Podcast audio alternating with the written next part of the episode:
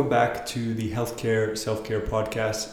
In the, the past couple of episodes, we've been talking primarily about conflict and how to have an easier way to communicate and not have so much anxiety and, and get so so pent up in your emotions when it comes to to handling issues within the workplace. It's a it's a very common issue. So if if you do have it, don't feel bad about it. Um, but with that being said, it's our responsibility to to take full responsibility and control of the way we talk, so that we can have better lives ultimately. There's nothing worse than than leaving work and still thinking about it. While the the person who may have been the offender in a situation where communication went poorly, they're not even thinking about it anymore. But you are. And you're dwelling on it for 5 days. and you can't enjoy yourself because that's all you think about. But if we can just learn how to communicate better so we can handle the conflict, then our lives are going to be much better. So, in this episode, we're going to primarily talk about the mindset of conflict. When I was a, new nurse, conflict for me was something I would run away from. Uh, it would give me shivers down my spine just thinking about it. I would not be fake, but I, w- I would not tell people how I really felt out of fear. So, yes, I was being fake, I guess. And this can be a real issue just because in the workplace, especially in healthcare, we, we need to have trust with each other. And, and there, there needs to be no bullshit, which there definitely is within the, the system. But when we can start to see conflict as a, a challenge to overcome instead of some very scary dragon that we can't conquer, if we just look at it as a challenge, as an obstacle between two parties, that once we come together to handle it, we can overcome it and we can become stronger and cultivate an even better relationship. If conflict and initiating a conversation in relation to conflict is hard for you, take a moment to evaluate why. Where in your past has this come up?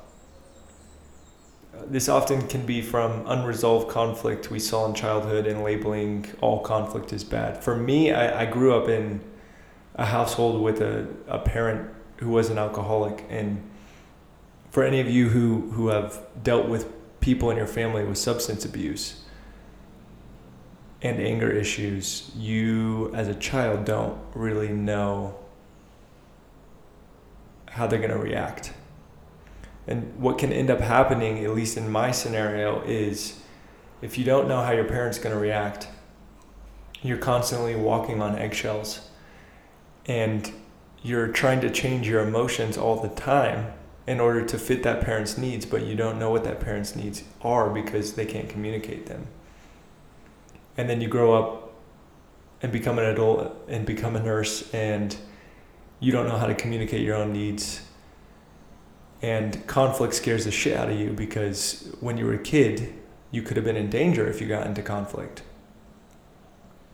So it's important to go back and, and try and maybe understand where in your past has caused you, if you have issues with conflict, to not like conflict. And not most people don't like conflict. I, I do have some friends that are very good with it.